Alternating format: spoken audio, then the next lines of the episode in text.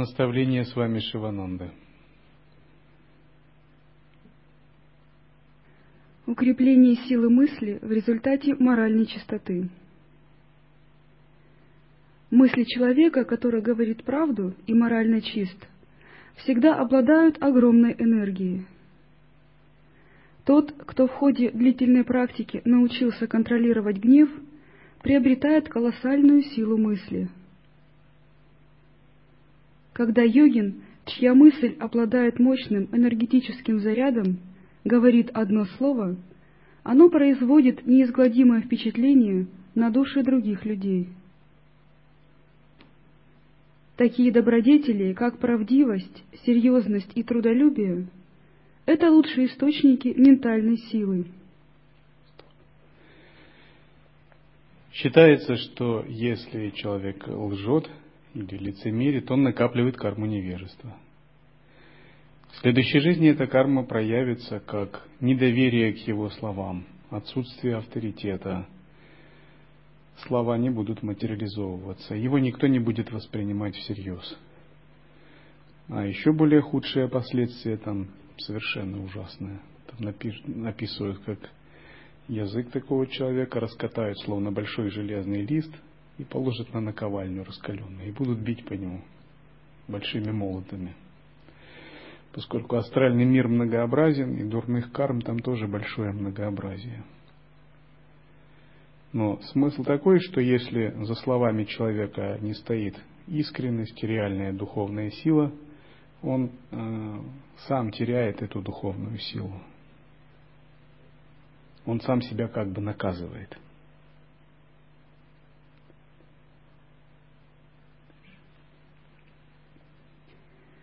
Чистота ведет к мудрости и бессмертию. Чистота бывает двух видов – внутренняя или ментальная, и внешняя или физическая. Гораздо важнее ментальная чистота. Ментальная, умственная чистота гораздо важнее физической. Бывает человек очень хорошо внешне ухаживает за физическим телом или чистит ботинки и выглядит с иголочки – но внутри его раздирают нечистые мысли. И, можно сказать, его внешняя чистота ничего не значит. Святые ситхи Авадхоты иногда валялись в грязи или ели собаками, или ели из черепа. Но внутри они сверкали, они как божества были. Потому что их духовная чистота была настолько велика, что они все могли интегрировать в единый вкус. Даже грязь у них были как бриллианты – и даже череп собаки был как чаша из золота в их видении. Потому что они сильно очистили себя, а другие люди не понимали и считали их грязными. Вот так. Борьба монаха – ежедневная борьба за ментальную чистоту.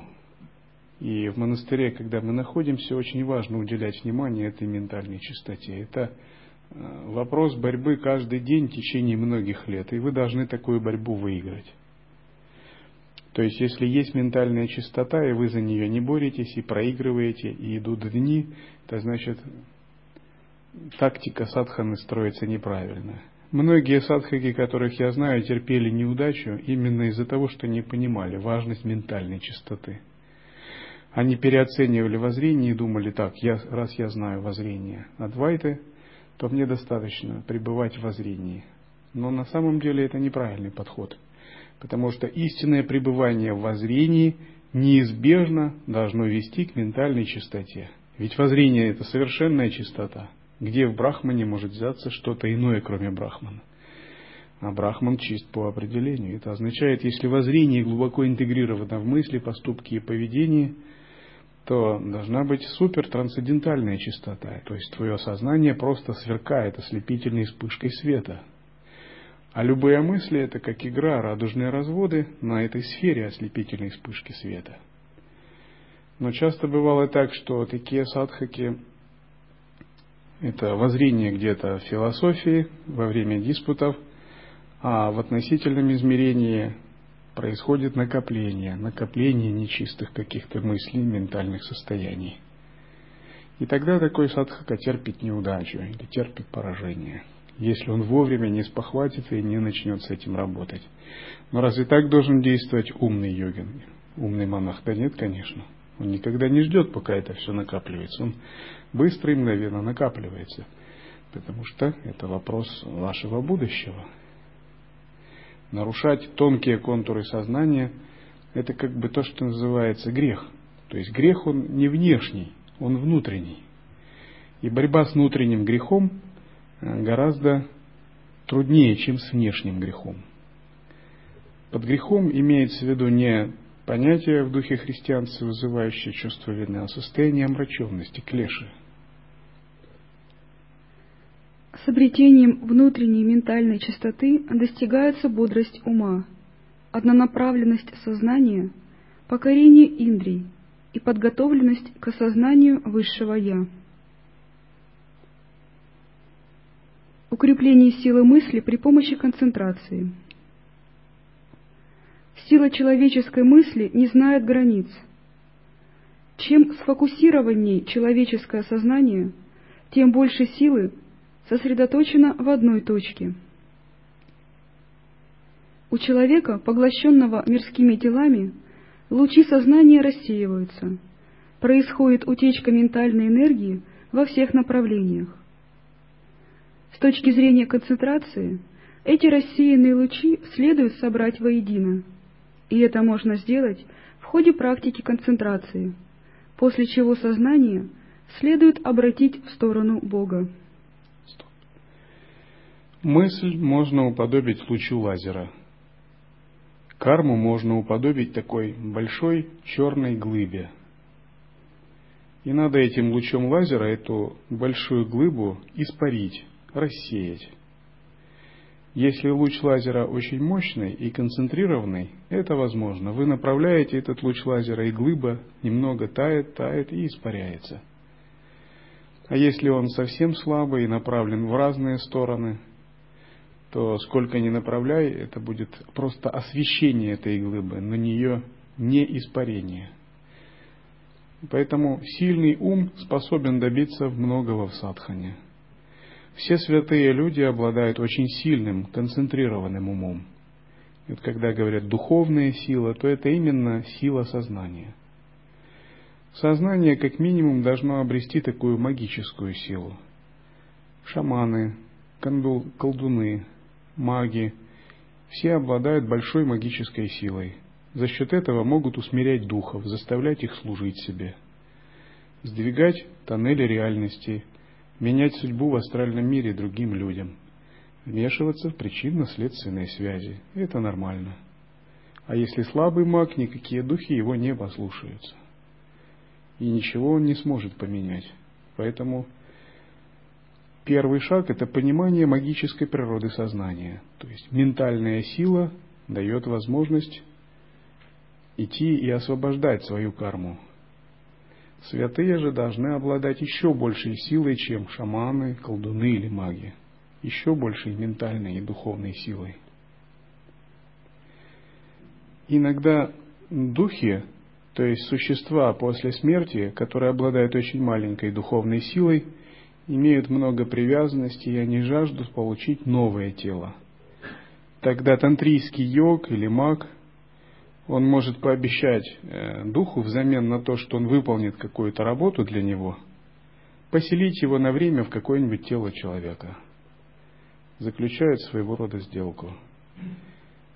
Дух выполняет для него работу, а тот предоставляет ему какое-то тело –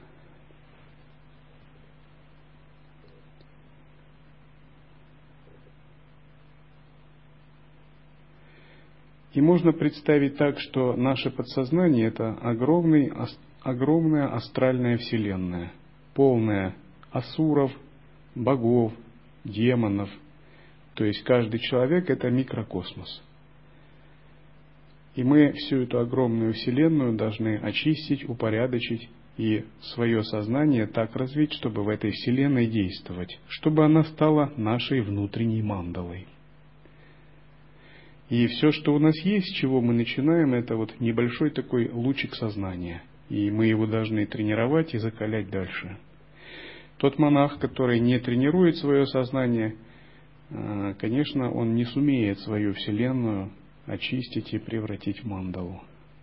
Поэтому усердие – это нормальный закон жизни для практикующего. Те, которые тратят жизнь на чувственное удовольствие, развлечения, пребывая в тамасе, в раджасе, не развивают сознание, конечно, они узнают последствия этого. Потому что человек может в материальном мире быть богатым, очень важным, очень гордым, очень невысокого мнения. Но когда он выходит в астральный мир, он никто.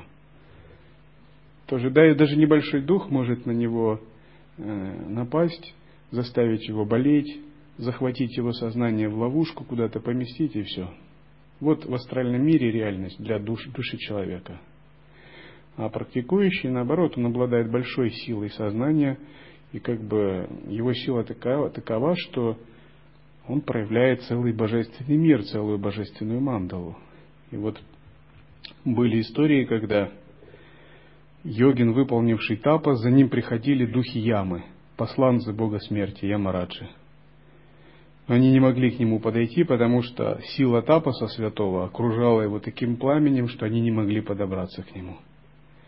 И как только они хотели взять его душу и по велению ямы принести, привести за собой – Сила тапаса этого йога так окружала пламенем, что они обжигались и испуганные уходили.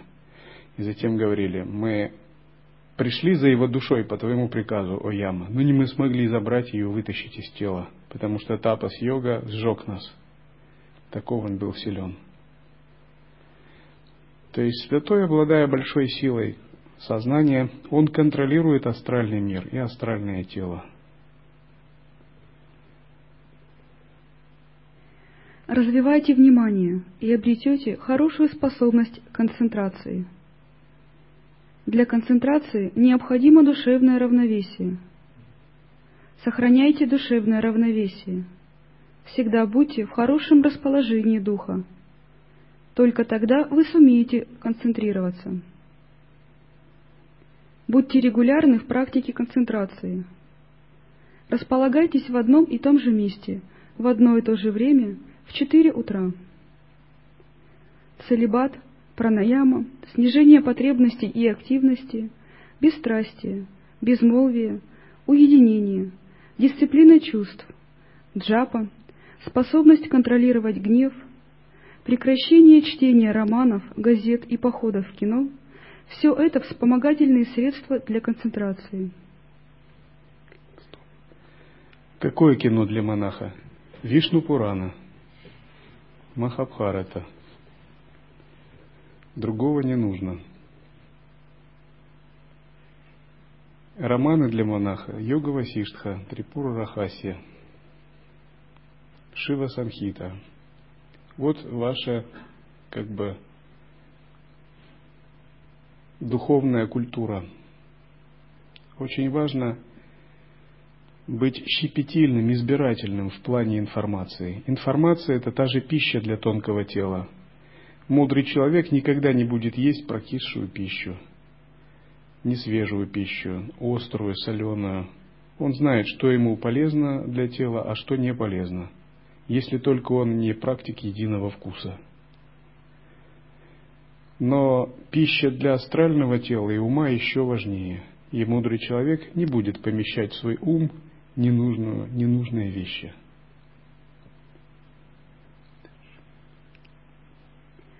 Физическое переутомление, чрезмерная болтовня, переедание, избыточное общение с мирянами, длительная ходьба, необузданное потворство –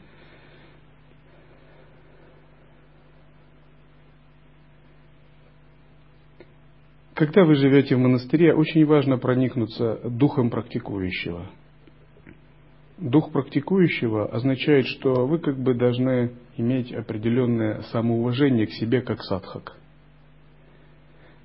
Бывает, если садхак неопытный, то когда в монастырь приходит какой-нибудь мирянин, этот садхак бежит, чтобы с ним поговорить. Типа, как там вести на большой земле. Это значит просто у него сенсорный голод, неутоленная жажда, просто так общение.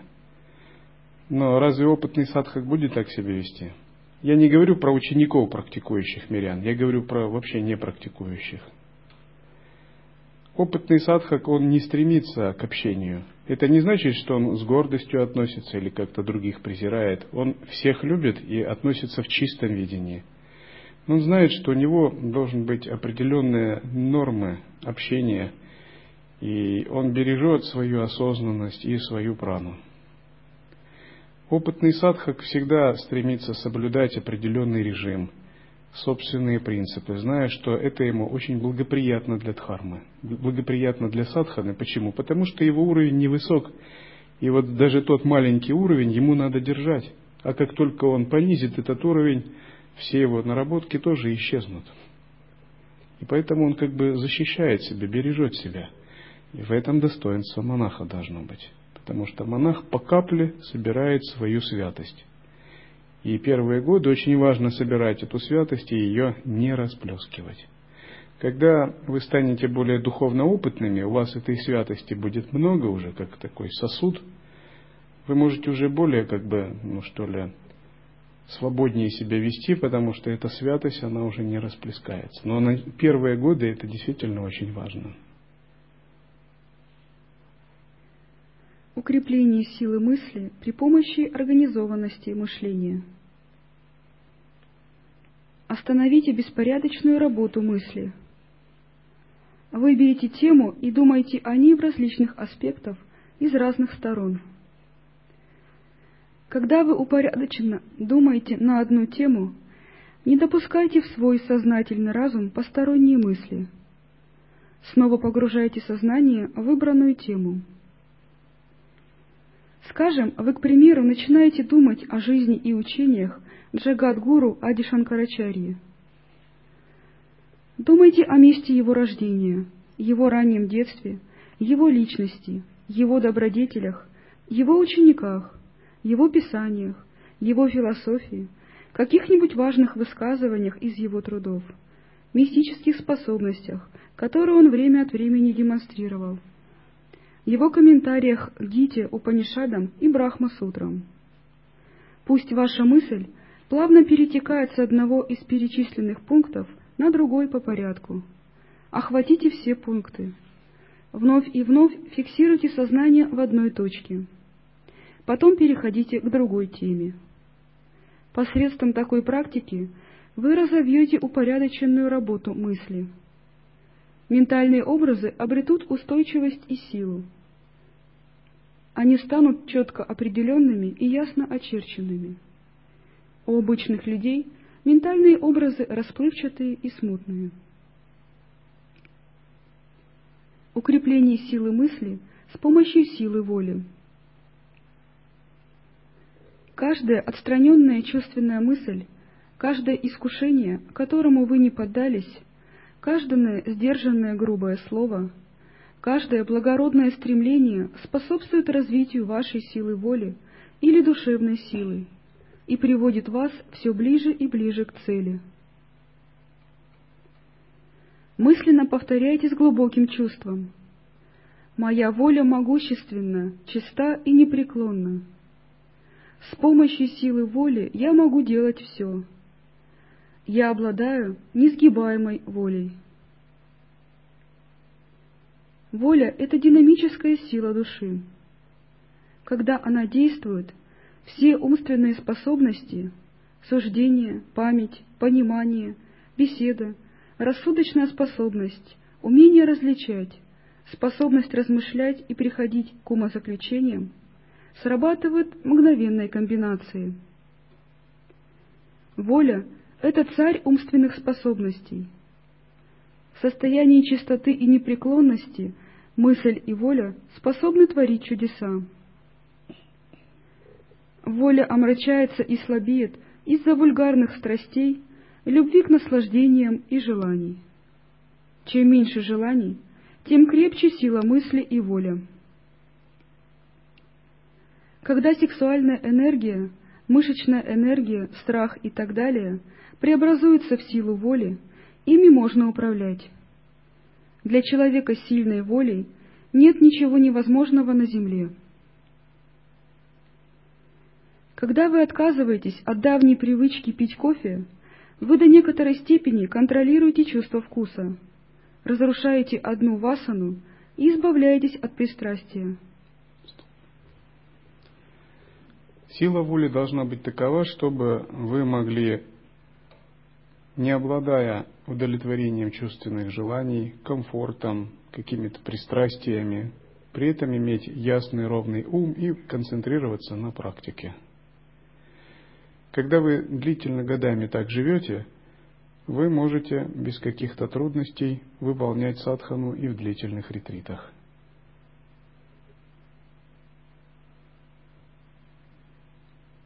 Когда вы освобождаетесь от траты усилий на приобретение кофе и от привычки его употреблять, вы обретаете некоторый покой. Энергия, затрачиваемая на желание выпить кофе, которая прежде действовала на вас возбуждающе, ныне превращается в силу воли. Этой победой над одним желанием вы обретаете силу воли. Человек в обычной мирской обстановке очень быстро растрачивает свой духовный потенциал, даже если с рождения он им обладает. У него появляется множество маленьких, средних и больших привычек, захваченности и страстей. Иногда он привыкает пить кофе или привыкает есть особый тип еды, привыкает заниматься сексом, привыкает привязываться к определенным людям. И таких привычек и маленьких привыканий накапливается с годами все больше и больше, а впоследствии Вся жизнь представляет такой некий комок привыканий, стремлений и захваченностей. И этот комок забирает 80-90% воли и энергии. И такой человек, он не способен ни на концентрацию, ни на духовную практику. Даже если он хочет что-то делать, он не чувствует вдохновения, у него ничего не получается. И такому человеку, если предложить делать два часа пранаяму, или выполнять мантру, затем махашанти, ему станет скучно и неинтересно через 15 минут. Потому что вся его э, сила духовная уже отдана, она забрана вот этими всеми маленькими привычками, страстями и захваченностями. Монах же, наоборот, должен жить так, чтобы год от года его дух и духовный пыл крепчал – Поскольку он все больше и больше развивает себя и живет безупречной жизнью, его духовная сила все больше и больше увеличивается.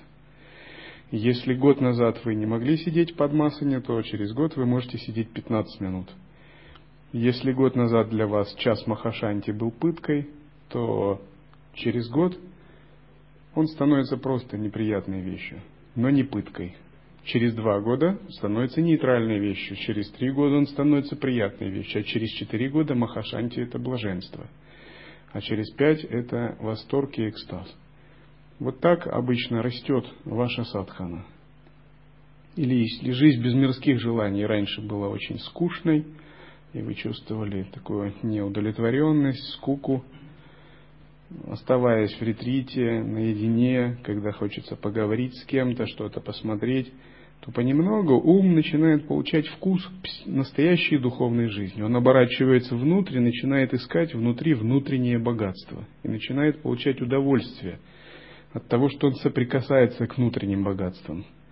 И он уже убеждается, что сансарная жизнь, то есть жизнь снаружи, удовольствие, получаемое извне, это суррогат, это псевдоудовольствие. Сколько бы он их ни получал, все богатства он внутри имеет. И он уже привыкает к такой духовной жизни. Этой победой над одним желанием вы обретаете силу воли.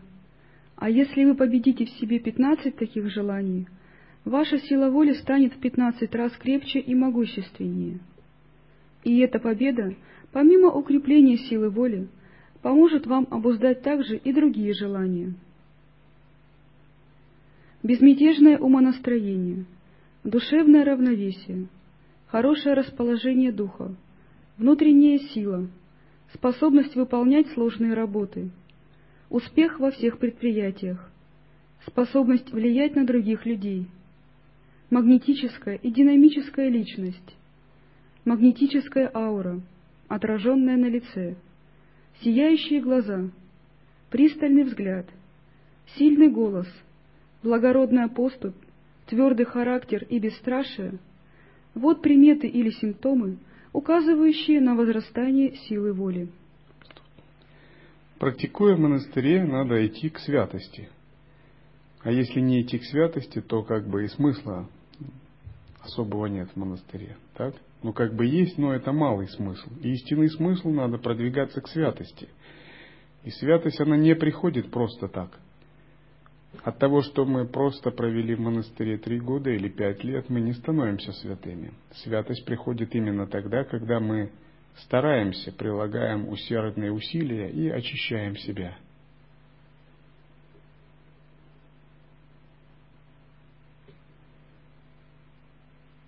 По мере практики, когда ваша духовная сила возрастает, вы перестаете быть ведомыми личностями или не самодостаточными. Вы становитесь такими личностями, которые являются ведущими – вот если человек духовно слаб, то его надо подбадривать, вдохновлять, дескать, не вешай нос, там, крепись, иди к Богу, там, старайся и так далее. Но такой человек – это еще слабая личность, зависимая, нецелостная. А духовно сильная, целостная личность, она не нуждается в том, чтобы его подбадривали или укрепляли в вере. Она сама кого хочешь подбодрит. И вот очень важно из такой подбадриваемой личности, слабой, становиться сильной личностью, которая других только своим присутствием вдохновляет. Очень важно становиться такой сильной духовной личностью. Но сильной духовной личностью можно стать, когда у нас внутри нет компромиссов, когда мы освобождаемся от желаний и, обладая очень сильной верой, прилагаем усердие по очищению себя.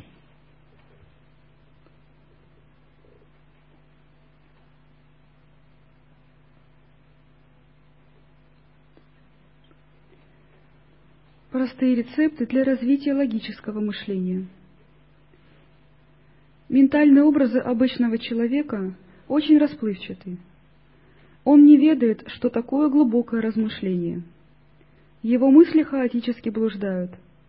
Порой в его мыслях царит полная неразбериха.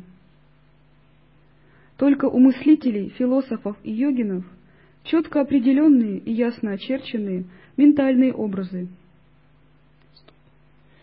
Итак, если вы стали монахами или становитесь учениками, то вам надо сформировать ум философа. То есть ваша судьба быть философом. Если кто-то думает, о, у меня нет мышления философского, я не понимаю, то что я могу сказать? Надо научиться понимать.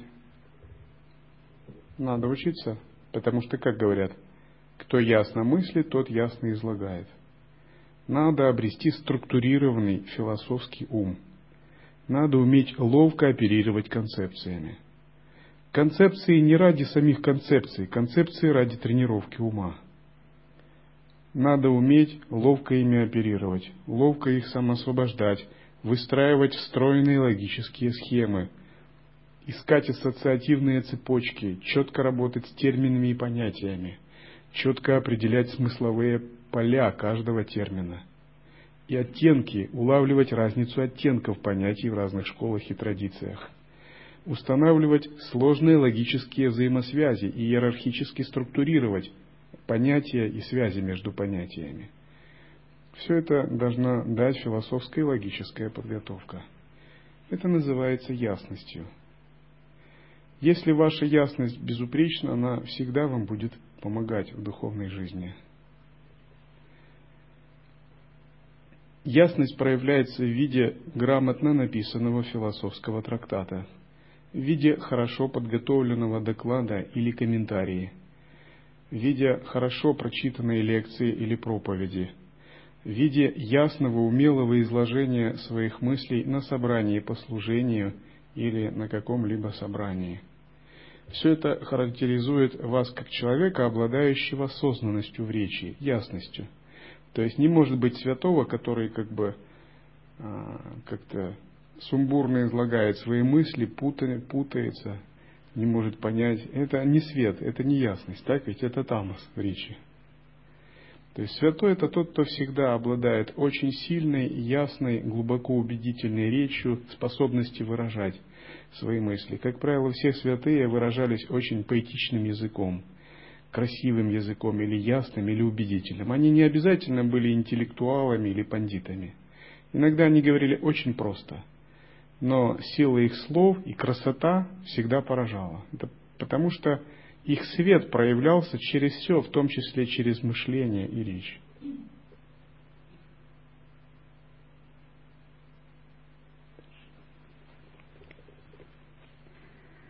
У тех, кто практикует концентрацию и медитацию, развиваются способности к созданию выразительных и хорошо оформленных ментальных образов. Большей частью ваши мысли неустойчивы.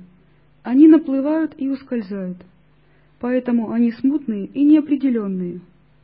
Часто бывает, человек не может собраться и как-то взяться за служение. Это означает, его ум не собран, его мысли разбегаются в разные стороны.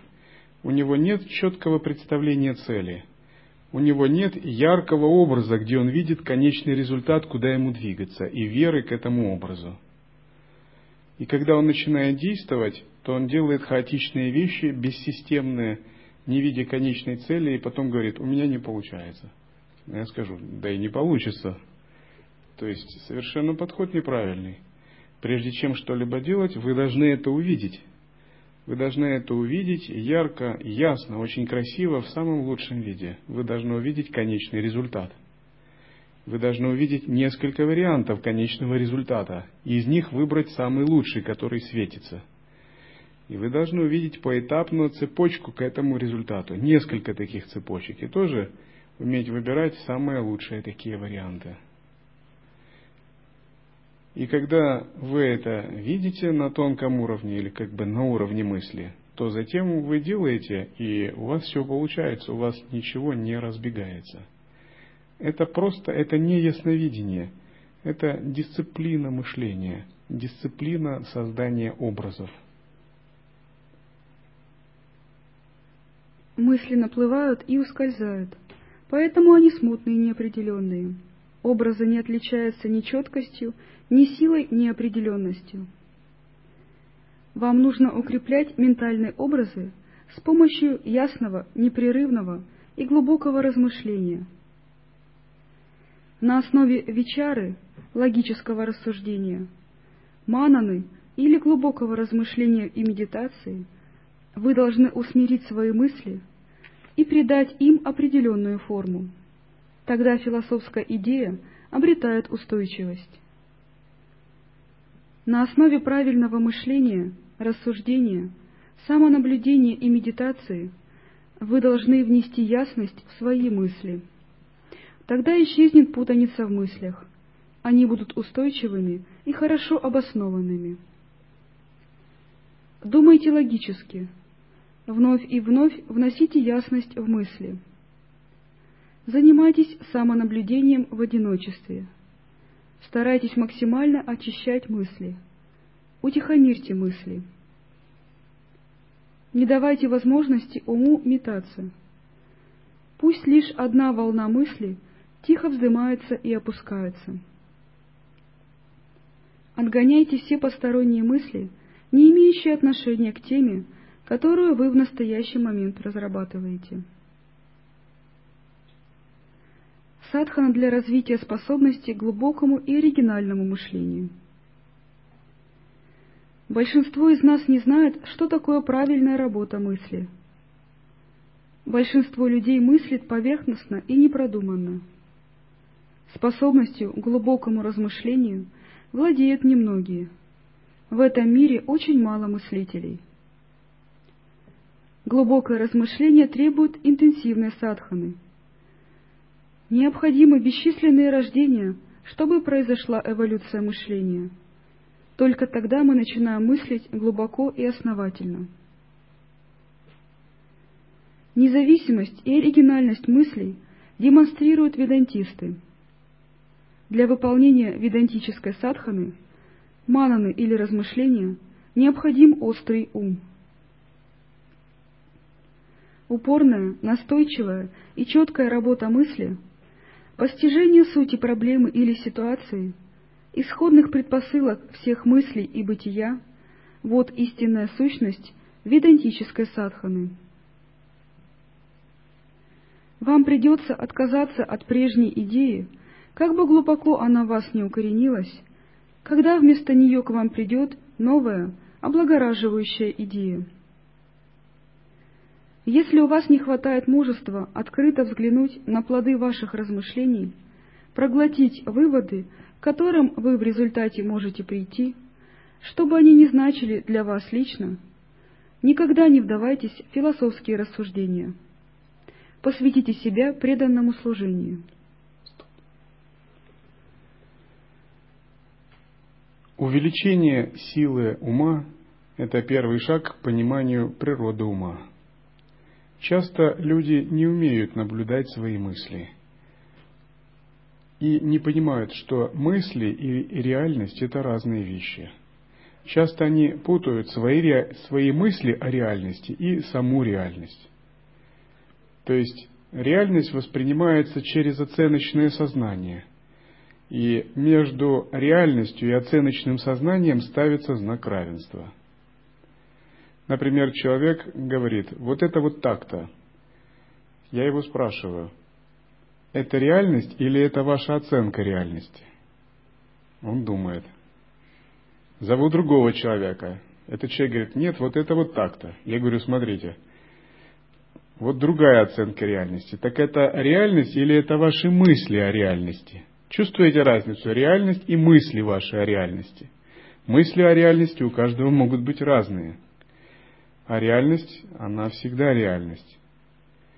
И человек иногда, задумываясь, а, делает открытие. Оказывается, что нет реальности как таковой, а есть мысли о реальности, оценки реальности, есть точки зрения. Но все люди не понимают этого, если они не отслеживают свой ум – и когда они что-то оценивают, они верят в свою оценку. Когда они думают, они верят в то, что они думают. Думают, что это и есть реальность. Поэтому в мире столько запутанности, хаоса, непонимания. Войны, конфликты только из-за этого. Например, есть мысли, там, евреи плохие. У евреев другие мысли, палестинцы плохие – и одни думают так и оценивают реальность, другие так. Но они думают, что их оценка – это и есть реальность. И две реальности, два кармических видения не совпадают. Тогда начинаются пуски ракет друг по другу. Если бы люди устраняли это и действовали с позиции ясности, то не было бы никаких конфликтов. Одному человеку я говорю – Подумайте, что мир вокруг – это ваши мысли, это ваша оценка реальности, то, что вы видите. Человек говорит, ну как? Это самая настоящая реальность. Вот я сейчас выйду, мне будет холодно, ведь это не мои мысли, это оценка реальности. Я говорю, а допустим, человек, который занимается обливанием по системе Порфирия Иванова, он выйдет, ему не будет холодно. Разве это не оценка реальности? – это ваши мысли, это ваша оценка реальности в первую очередь. Или инопланетное существо, которое привыкло жить при минус 200. И оно выйдет на минус 20, ему будет очень горячо. Так где же абсолютный критерий? То есть он убеждается, да, это моя точка зрения, это всего лишь мое узкое восприятие, все это просто понятие, нет чего-то абсолютного. Важно всегда помнить, между мыслями о реальности и реальностью нельзя ставить знак равенства. Между вашей оценкой мира и самим миром нельзя ставить знак равенства. Это не одно и то же. Почему? Мысли, оценка реальности – это точка зрения. Она зависит от прошлой кармы, от нынешнего воспитания, окружения и от кучи факторов, которые индивидуальны и уникальны для вас, но для другого это совсем по-другому. Например, если я оцениваю реальность, то вот без осознавания Адвайты, что, что будет оценивать во мне? 40 а, лет впечатлений моей жизни, а также тысячи лет прошлых жизней, так? Мое образование, воспитание именно в ту уникальную эпоху, в которую я живу. Но если бы я жил где-то в средневековой Англии, то у меня были бы совсем другие отпечатки, и моя оценка реальности была бы совершенно другая, если мы не берем в расчет адвайтическое осознавание. Если бы вы жили где-то в племени индейцев Масатек, то ваша оценка реальности и ваши как бы отпечатки заставляли бы вас совершенно оценивать реальность по-другому.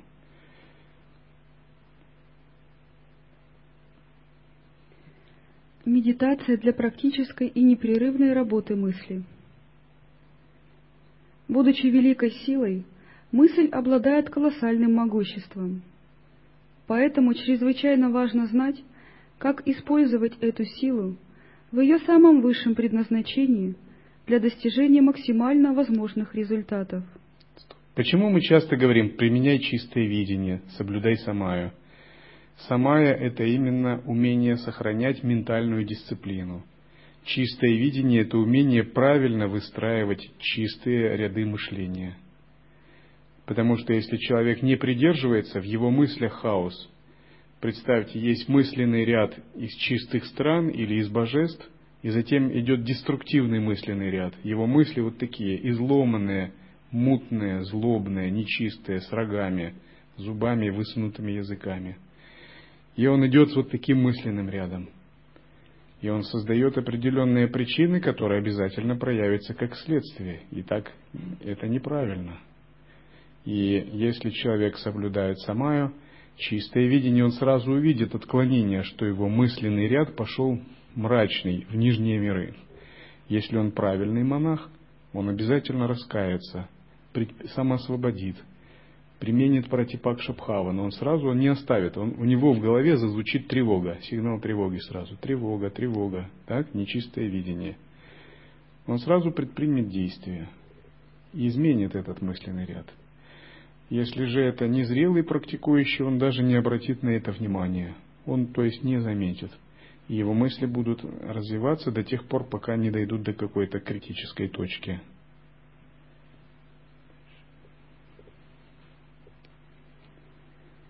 Такое знание открывается в практике медитации.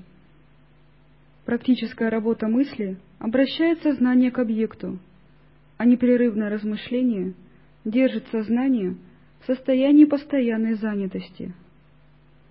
Восторг вызывает расширение и блаженство развитого сознания, а побуждение сознания к неотвлеченности внимания осуществляются этими двумя видами размышления. Медитация начинается тогда, когда появляется прикладная и непрерывная работа мысли, восторг, блаженство и сосредоточенность сознания. Богам в высших сферах присущи очень чистые, возвышенные, стройные мысли. Боги мыслят самоорганизованными мыслями, системно мыслят, мандалами – у них очень чистые ряды мыслей, чистые вереницы образов. Боги как бы постоянно плывут в потоках то блаженства, то радости, то восторга, то расширенного состояния. Потому что у них очень дисциплинированная структура мышления, и они очень чутки в плане дисциплины мысли. У них очень развита этика, чувство прекрасного, эстетика – все это следствие ясности и пребывания в созерцательной мудрости. С их точки зрения люди глупые и примитивные, и очень грубые, особенно если не практикуют. Но, как бы, это если не иметь чистого видения. То есть, как бы, сознание человека, у которого мышление не воспитано, это как бы такое сознание какого-то такого орка, вот, что-то такое очень грубое и жесткое такое. И наша задача избавляться от такого сознания и воспитывать в себе э, духовное, тонкое, божественное сознание. Тонкое, божественное не значит слабое. Это значит очень стройное, гармоничное мышление, стройные, чистые и ясно структурированные образы. И за счет чего воспитание, воспитание мышления происходит – за счет того, что мы учимся созерцать, и в этом созерцании черпаем силу для очищения ума. за счет концентрации. Из концентрации мы черпаем силу для гармонизации мысленных рядов, гармонизации образов и за счет соблюдения принципов самая, чистого видения и виная.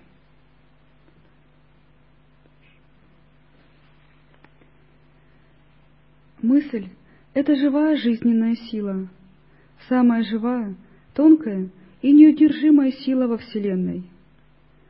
Мысли живые, они движутся, обретают форму, очертания, цвет, качество, вещество, силу и вес. Мысль — это реальное действие. Что значит, когда говорят «мысли живые, они имеют форму очертания»? Это значит, если вы о ком-то думаете хорошо, то астральным зрением вас можно увидеть, будто вы этому человеку дарите цветок или плод – а если думаете плохо, то астральным зрением можно увидеть, что вы стоите над этим человеком, и у вас в руке плетка. Или что-нибудь другое, в зависимости от ваших интерпретаций. Ума фантазии хватит. Может не плетка, палка. И, то есть, конкретные мысленные бхавы перерастают в конкретные образы. И это может быть даже мимолетная мысль, но она сразу отливается в образ.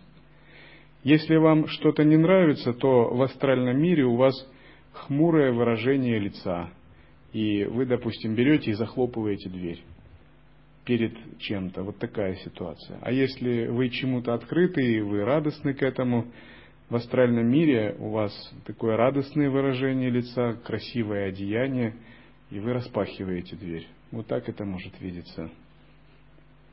И вот из повседневных состояний в течение дня таких образов накапливается очень много, и они создают целую астральную область, которая человека окружает.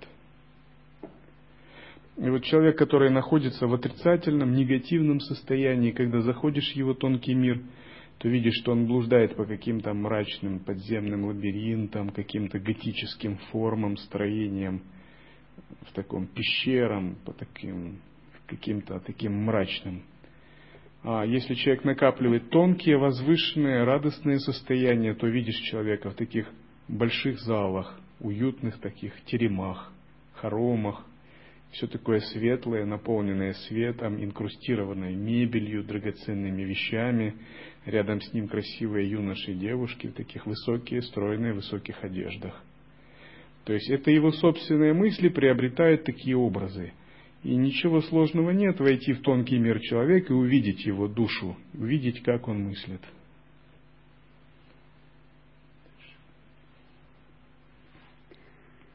Мысль проявляется как динамическая сила. Радостная мысль вызывает близкую по духу радостную мысль у других людей. Возникновение благородной мысли – это могущественное противоядие и противодействие – злой мысли. При развитии позитивного мышления мы обретаем творческую силу.